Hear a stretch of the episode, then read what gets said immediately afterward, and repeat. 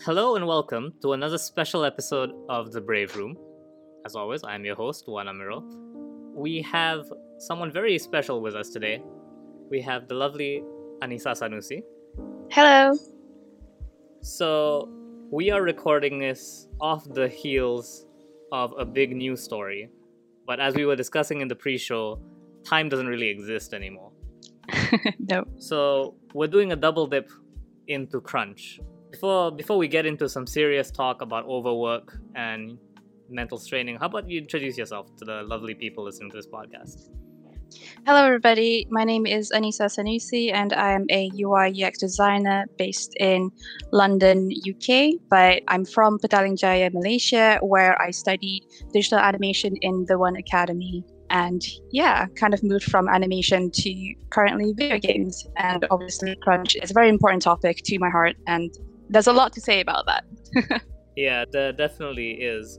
Before we get into that, the usual, you know, this episode hits 2,000 plays. I'll have to take an audience suggestion, leave a comment, square brackets, serious suggestion, and work together, guys, because I will pick the coward option if you give me one. I should point out that we we share an alma mater in this because we're both from the One Academy.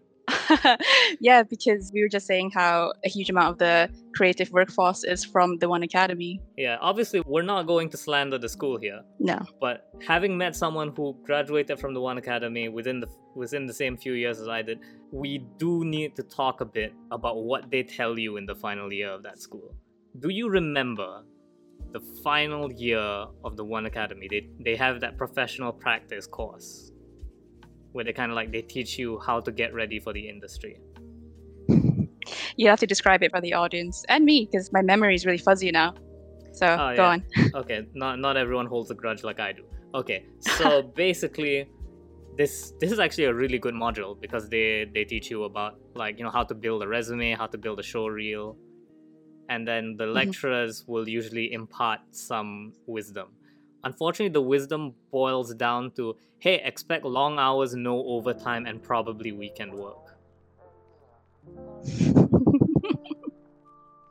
and this was always the weirdest conversation I would have with them because I'm like, dude, you're one of the biggest unis in like the region. You surely you have like a little bit of bargaining power to, to make that not a thing. Yeah, it's so that's the thing, isn't it? Because a lot of the teachers in these universities and colleges, the good thing is that they have industry experience and they relay back those experiences to the students to, you know, that's basically what the module is, right? Is to mentally prepare them of what's ahead. But the problem is they're kind of perpetuating the same terrible mindset that we're not supposed to accept. You know, the whole this is how it's been and it's going to be for the rest of your life as it was in my life yeah, definitely. Like I think that was that was always the most egregious part of it, wasn't it? Because they tell you this like it's a badge of honor. Mm. They're, they're like, no, everyone has to get crunched at first, and then maybe you get picked up by a good studio that treats you better.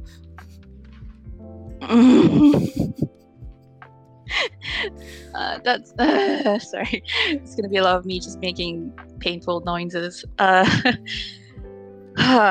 that's uh, it's a, that's a myth, isn't it? Just basically a myth because what better company is that if none of them are held to a certain standard? Yeah, and the thing I always hear is if you go to Europe, you have it made because Europe has quite strict labor laws about that. I remember in university, like my Malaysian friends would complain that that lecturers would be unreachable between Friday 5 p.m. and Monday 8 a.m. Oh my gosh. because they, they take their work life balance seriously there.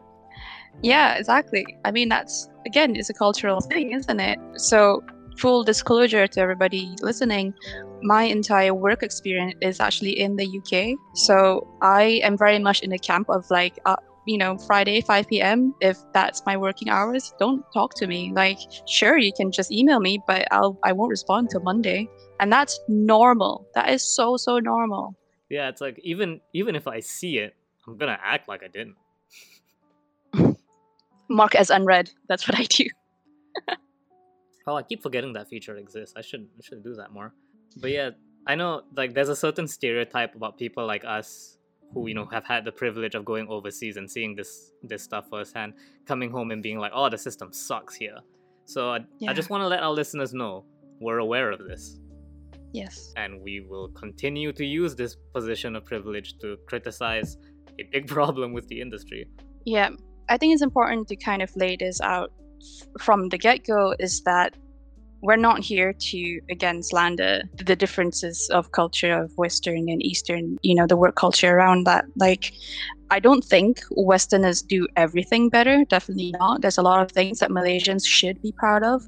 But one of the things that obviously we want to be better at is the work life balance. And at the moment, we need to shift the cultural thinking of this in a sense that like it's not okay you know? Okay now we're just going to go straight into the whole issue which is a lot of studios in malaysia just by the nature of it are outsourcing studios right? So you're basically a studio of freelancers that work for studios in in the west from japan from korea or what have you. And because of where we are in southeast asia we by default like by you know the currency exchange it's just so much cheaper our labor is so much cheaper here than it is any in the other parts of the world Yeah, definitely.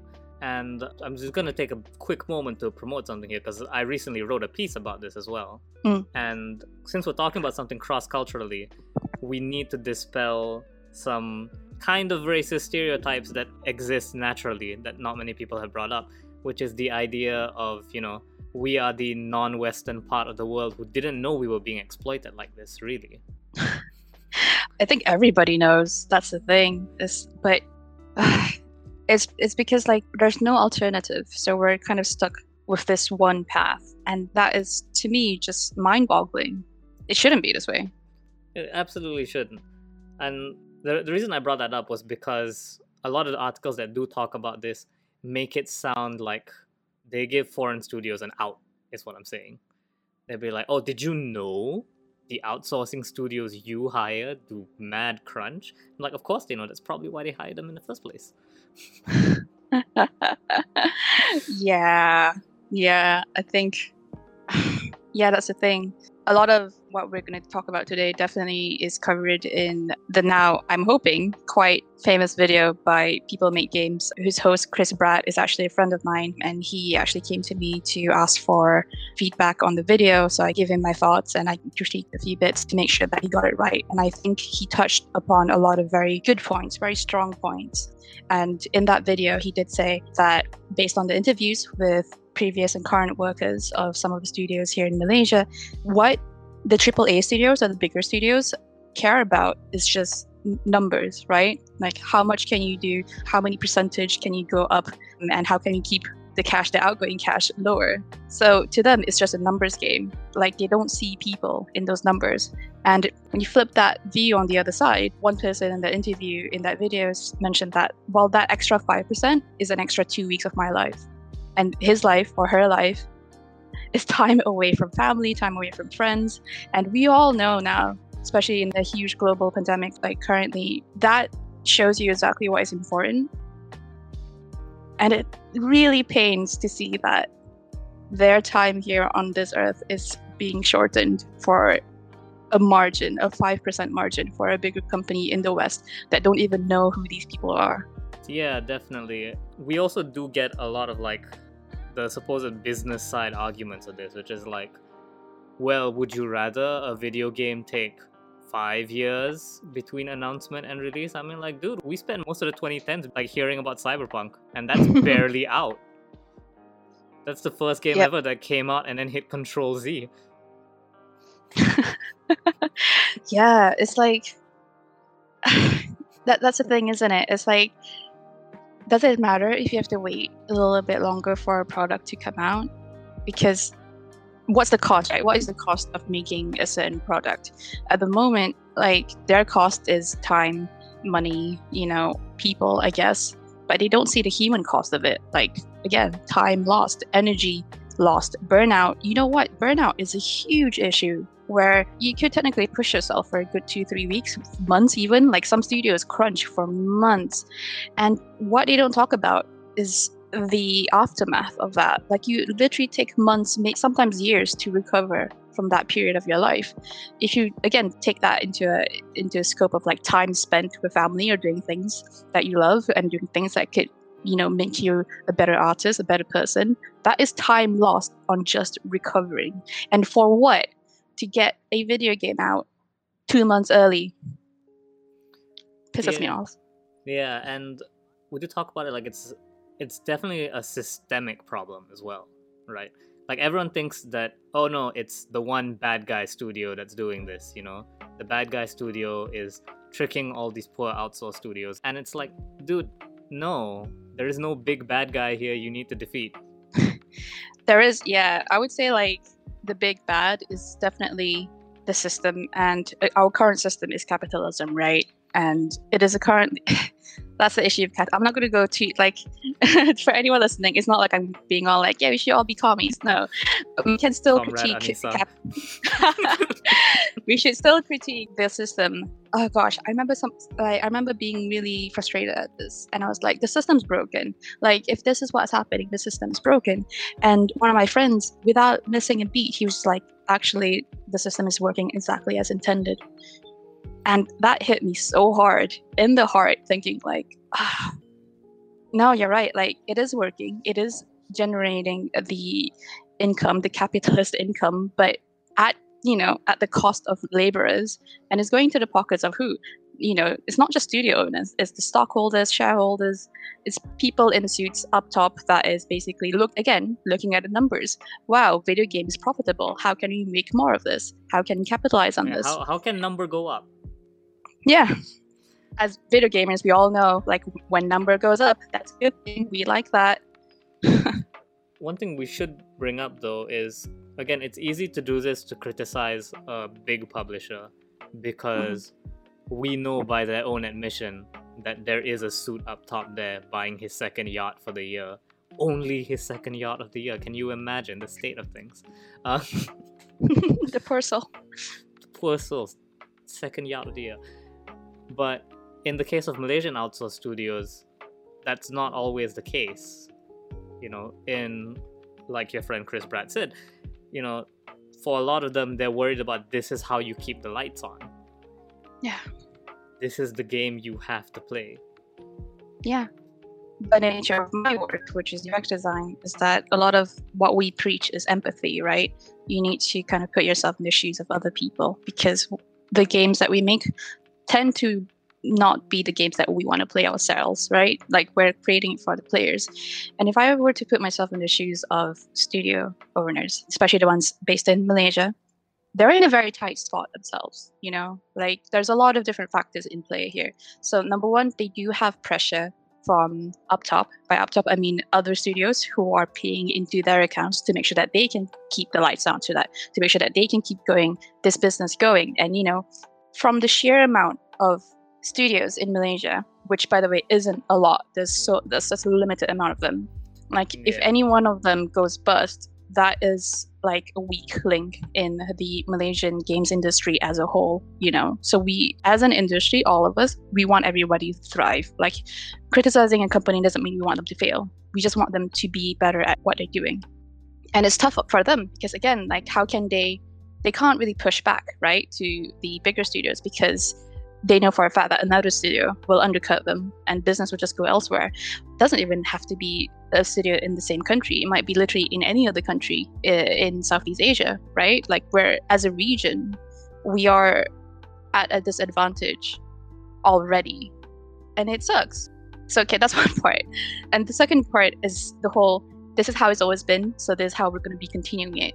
In that Chris Bratt video, there was a, a few bits about like WhatsApp messages that sent to like the employees and how some of the bosses were kind of pitting the employees against each other. And I'm just like, you know, I'm trying to empathize with you, Mr. Boss person or boss lady. Like, that is definitely not the way to go. Like, you're literally, again, you're not seeing your employees as people, you're seeing them as, uh, As machines. output machine, yeah. Yeah. That that was definitely the most like horrific part of that video, hearing about the WhatsApp thing. First of all, just the idea of everyone in the company being in a group chat is uh Blech. Yeah. That was that, that was my reaction. I was like, no, this is so unprofessional. It's terrible. aside from that, there's also like it's the idea of like pitting people against each other like that is kind of sus.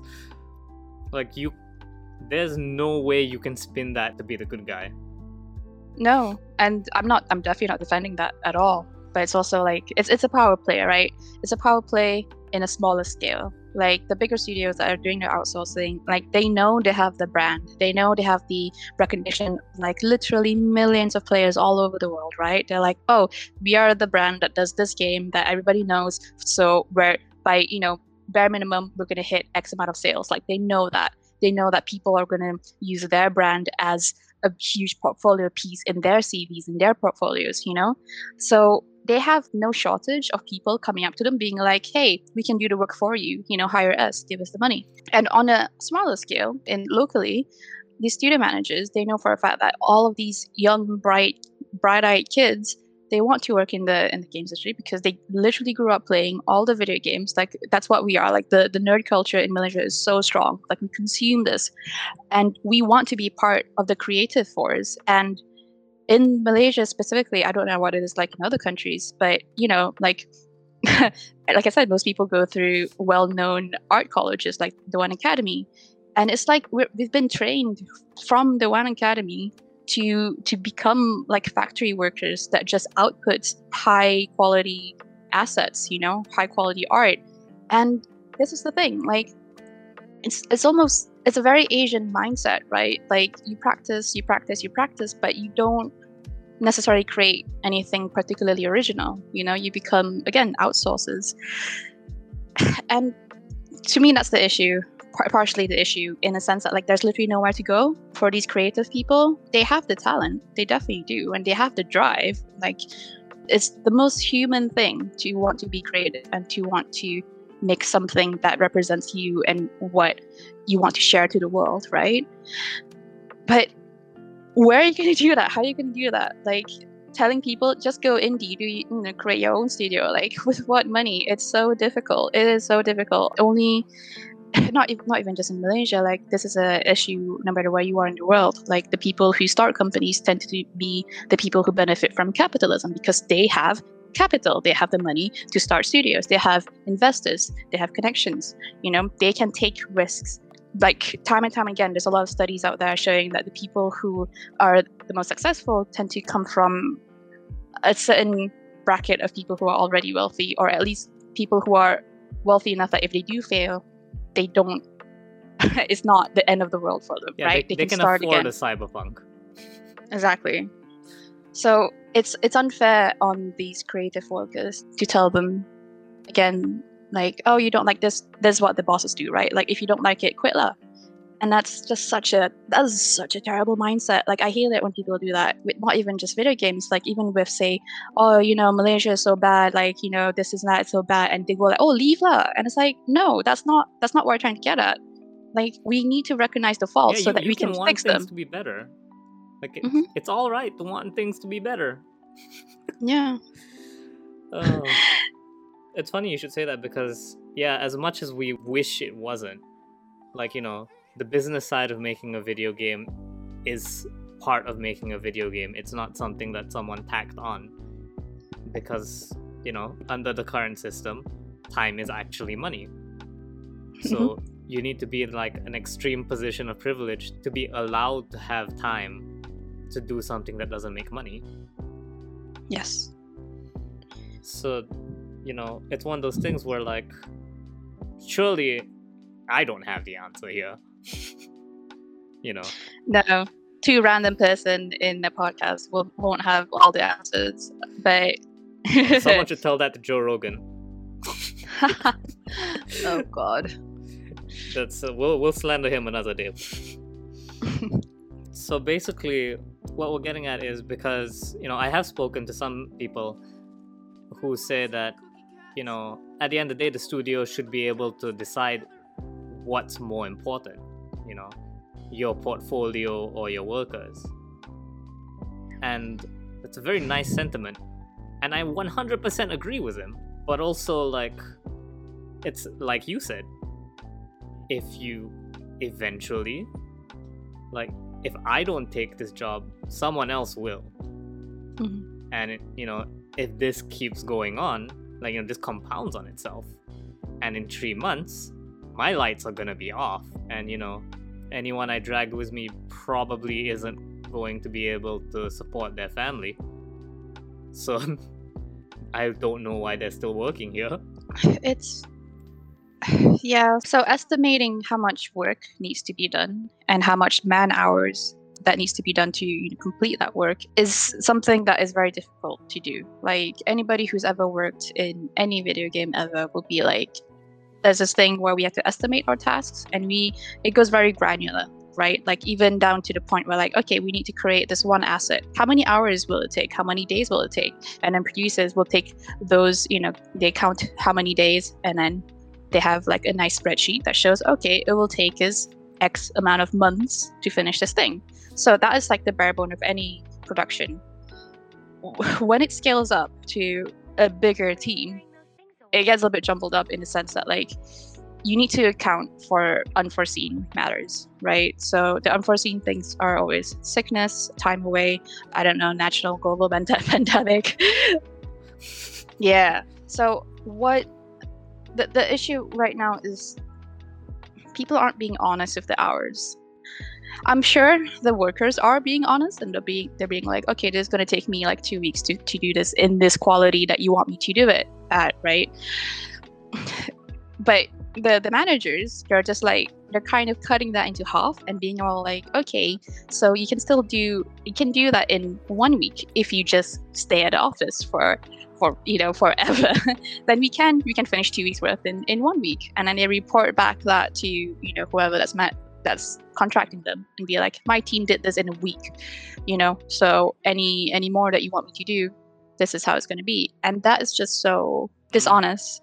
And the thing is if you're an outsourced manager like if this is literally your job like you know that you've done this multiple times surely you would know that something like this wouldn't take this long. Or you know it should take a little bit longer. Like do they at what part of that negotiation of the contracts and hours and i don't know what goes on behind that. Like i'm not saying that i know exactly what happens because i've never done this but i just wonder do they ever ask? You know like do they ever do checks like well welfare checks? That's such an official term but it's just like you know i think it's a huge it's a really good indicator that someone cares right? Like are you sure that this is enough time? Like how many people are i don't want you to work overtime on this? I was gonna say like you can trust corporate mega structures to make how are you buddy? a corporate question. It's i'm not asking how you are. I'm, I'm doing a welfare check. Okay so when we're discussing like hours the thing that comes back is always like oh okay i have a huge distaste for the things that elon musk tweets and one Oh, of sweet, his okay, we'll- tweets was we're on elon musk now? Okay cool. Hold on. Because he tweeted like nothing great was ever created at 40 hours a week or some incredible shit like that. And it's so again the whole like putting a badge on honor on overworking burnout and you know the whole hustling mentality like you always have to constantly go go go. Like if you do anything less than that it means you're not passionate. It means you don't care about your craft. I like we're human. Oh my gosh.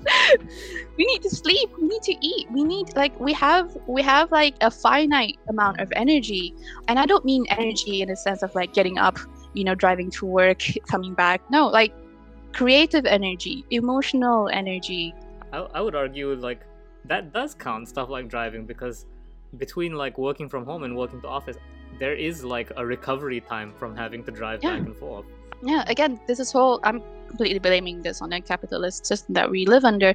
The whole eight hour working day and you know five day working week it's to maximize production our quality of life has risen so much since the industrial age. Like by logic we should be working less and you know having the same amount output. But no we're working more and making less for ourselves. But the output is a lot. You know the like oh gosh like reading headlines of how billionaires have profited over the pandemic. It's like how did they do that right literally th- off the workers back clearly they picked themselves up by their bootstraps and then so hardworking. Didn't Like, you you see know- that photo of Jeff Bezos on the conveyor belt moving boxes by himself? So we have conferences right where video game companies would come around and we talk to each other and i remember this person who was the head of his company and he was boasting at the fact that they do overtime or something like that because they were saying like they have a bit of math going back right? They're just saying like oh okay so imagine yourself as a worker you come in you take 10 minutes to set up your computer to make coffee and then suddenly you're catching up with your colleagues over the weekend like you know, how was your weekend? You know that's another 10 minutes down the drain. And then you sit on your computer and you watch youtube. So like how many hours is wasted in that right? So we're just taking back the lost hours from workers being naturally lazy. And i my brain just shut off at that point. I'm just like bruh what the hell are you talking about? Like i I, I hope that's a direct quote, by the way. That whole reclaim the lost hours, because that's oh boy. it is so terrible. It's because like okay number one why are you hiring quote unquote lazy people in the first place? Then that's just like that's your Well, your that's problem you, of hiring. Yeah. Yeah. Okay and number two time talking to colleagues is bad. Like creating like the people that you spend all of those hours with like you're not supposed to be friends with them. Okay that's cool. And then going back home to just to shower and then coming back here it's like oh so that's cool with you? Okay like it, it does it, it boggles the mind. And where does this distrust of your employee comes from? I, I don't get that. Like because jobs are so hard. Like any job seeker will tell you just how hard it is to get a job right? Like they put their best foot forward. And when you get one like you do try your best. Okay maybe i'm very optimistic. Like obviously not everybody is super like passionate and hardworking. Some people might need a bit more motivation but bare minimum like a lot of people do want to do their best especially if it's a, an industry of passion like video games or any creative industry. Like we're here because we want to be. And there's this dangling carrot of like you know you should be grateful that you're in the industry. Look at all these other people who couldn't get a job in the industry you know? So why would you treat them like as if they would slack off? If they do slack off if they do have a lack of motivation then there's i can assure you if you spend more than five minutes just talking to them like like a human being to another human being they will tell you what is wrong. And the best companies that i've worked at care about your your mental health care about your emotional health and they want to help you in that regard so that when when it is time for you to perform at work you are performing 110% because you are refreshed you are energized you are not worrying about your next paycheck you're not worrying about not eating right you know you're not worrying about all the other things that would contribute to a worker feeling unmotivated at work Yeah, definitely. We do need to wrap up soon, but there's one more thing that you kind of talked a bit on, but let's get into it a bit more. It's the idea of the lazy employee. It's because, you know, there's this great David Mitchell skit where he says, like, you know, every party that wants to come into power says, we'll always just find more money by eliminating waste. There's this big pile of waste that, you know, we'll just reduce waste to zero same thing same thing with what you said about the employees you know it's we'll just make sure that all eight hours are eight working hours and it's like you're not gonna do that buddy. Okay so this is the thing like it frustrates me when people put this kind of logic onto humans. Like humans are not logical as in literally anything could affect someone's performance right? Like it's common knowledge that everybody has good days and everybody has bad days. Like some good days you're smashing through all your tasks. You're just creating the best work. You're so like inspired. You know you're you're on a roll as they say and when you have bad days like you're supposed to account for that. Like nobody's gonna be at 100% all the time. In fact, if you're working at 100% all the time, that is that is burnout. that just means that you've been working at 100% every day so far exactly. Like you're meant to lower that down to 40% on some days and then higher again 60% on other days. And you know what? 80%, 75%, I think that's a really nice like level where you're not you're still producing good work, but you're not you're not emptying your tank, right? And it's when you say eight hours a day, like sure, you do have to count like okay, how, how much how many hours is that? Is literally just talking to people? Because any manager or any like anyone who manages a team will tell you like 80% of their job is talking to people, is communicating, is checking on your team you know? And 20% of that is literally actually sitting on a desk creating the work. Whereas if you're an artist or something it could be flip side where 80% of your time is doing the work and 20% is communicating but you know you can't just see that as like eight hours of full on you glued to your desk typing creating clicking here and there. Like that doesn't make sense at all. Like we are so much more complex than that. Yeah definitely. Oh man you you just like turned the key on something in my in my head which is you know that that personal guilt you put on yourself. If you think yeah. that you maybe you checked your phone a second too long and like oh man yeah and it's like okay let's say you know you're in the office and you're walking past your colleague and he's on his phone. Like would your first thought be like oh you're slacking off? Like we need to shed this thought process because what if he's checking his phone because you know he needs to text his wife that he's you know oh sorry like you need to pick me up the kids you know on the way back da da da, like we have lives. Like our phones are literally our life now. Like we we do so much through that. Like you can't think of technology as being part of slacking off like if you see okay let's say you see someone browsing a, a website to buy something like is that slacking off? Or is that they're just taking five minute break because in fact they've been concentrating for like 50 minutes before that? And that's a long time by the way. Like 50 minutes of full concentration that tires you out. Even like the pomodoro technique tells you to do it 25 minutes of concentration and then five minute break. So if someone's done a whole hour let them have a 20 minute break you know? Oh man. Yeah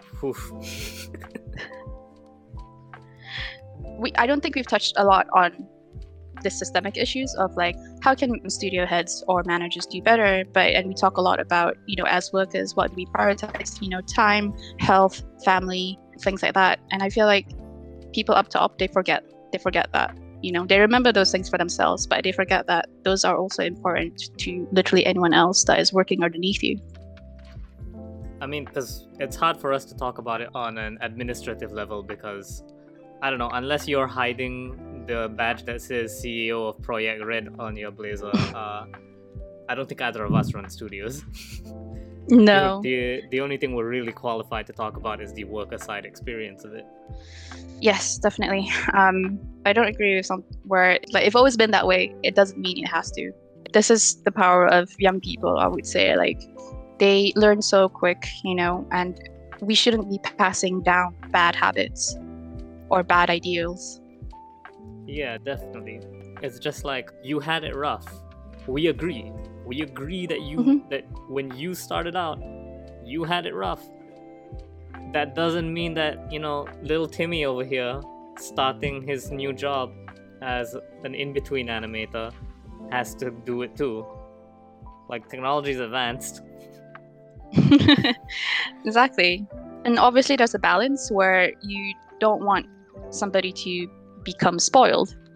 But at the same time, like, why would you be so unbearably hard on someone based on that fear? That is kind of weird. Like, again, why would you hire somebody that you you wouldn't trust to be able to perform? But like, just basing off my own experiences with companies, some of them did ask for crunch, some of them are paid, some of them are not. And my current company, it's a policy of zero crunch. And in, in effect, like it's the opposite, where they remind people to not work more than they're supposed to. Like that is literally a thing I've been told multiple times. Like, could you, could you not? And I'm just like, oh, sorry, I'm sorry. Like I, I literally just I wanted to get this in by next week because I really wanted to because I was really enjoying it. You know, when you rabbit hole into a task that you love. And I think that is something special that happens and it's great when it does. Like you know that's that's what people talk about when they say like you know you, you, you just naturally spend more hours on something you love doing. But when companies treat that as a given like you're supposed to be that way all the time like no. What? It's still a job. It's still a business you know? I gotta ask though when you have those moments do you ever like have the thought in your head that's just like I am a class traitor right now? Honestly, no, because I love I love video games. I love I love making it. I love my craft and the, the reason I don't feel bad is because my boss actually tells me off for it. He's just like, could you not? I we want you to feel rested because if you overwork yourself this week, then you're not going to be in good health next week, and we need you on all the time. You know, so it's it's about energy management, and I think that's good management. That you're motivating people who are unmotivated and people who are spending way too much time to the detriment of their own health. You're telling them to pull back a little bit so that they have time to recover because this goes with any kind of work, not just like your day job, but especially people who have a lot of like extracurriculars, you know, like people who do advocacy work outside of their main job. They have NGOs, nonprofits, you know, they volunteer. All these people, like the way that I think it's a form of validation. Like they want to help people. That's how they validate themselves.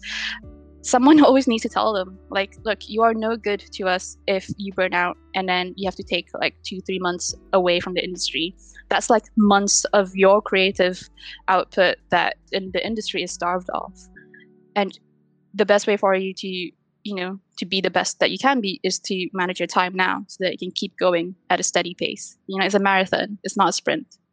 Yeah yeah that's definitely the best way to describe it. And with that apt marathon comparison i think we have an episode. Unless there's unless there's anything anything else you'd like to throw in. If the people who are listening in, if you're Malaysian or if you're just someone from Southeast Asia, I just want you to be brave. You know, it's difficult to go up to your bosses. I know, I know, uh, I shouldn't be saying this because I work in an English company, but again, fully aware I, of our own privilege here. Yeah, I'm very aware of my privilege, but at the same time, it's because of this that I want you to also have the same experience, you know, where I want you to enjoy your work. I want you to be able to tell, you know, the previous generation that, you know, this shouldn't be how it always be. And you are the present. And people who are coming into the industry, they look up to you. And do you want them to go through what you're going through now? Like, it's a shared responsibility, I think, that everybody needs to to be aware of the human, a very true human cost that we're overworking ourselves to death for video games. God, it was, when when you remember that this is all for video games, you can you can turn it either ways. Like on one hand, you can say, think about it. You're working all this for NieR Automata, you know, this amazing game about you know being nice to each other and stuff. Or you could say like, can you imagine you're working all these hours for like I don't know what's a really crappy video game, uh, Cyberpunk. Yeah, let's let's throw that under the bus one more time. yeah, it's rough, you know, because like no matter how big or small your video game is, you want to be proud of it, and I think everybody should be proud of their work. But that pride is taken away when you know that you've lost so much in the process you know? Like i feel really really bad for people who work on cyberpunk wanting to make the, the you know the next big game. But they lost hours of their life of time with their family uh, of just recovery and it's hard for you to feel pride when you're just tired right if you're exhausted you can't feel anything else that's definitely the thing anyways thank you so much for coming on this show Thank you for having me. I hope that was all right because I tend to ramble a lot and I I, really, I I don't tend to have a point. I just go on and on. So I hope I hope people like that and I I and fair, thank you for having me on. To be fair though, I think it's it's great because we really talked about it more on a ground level because I think a lot of mm. people try to go for, you know, the god level of this is damaging to your mental health.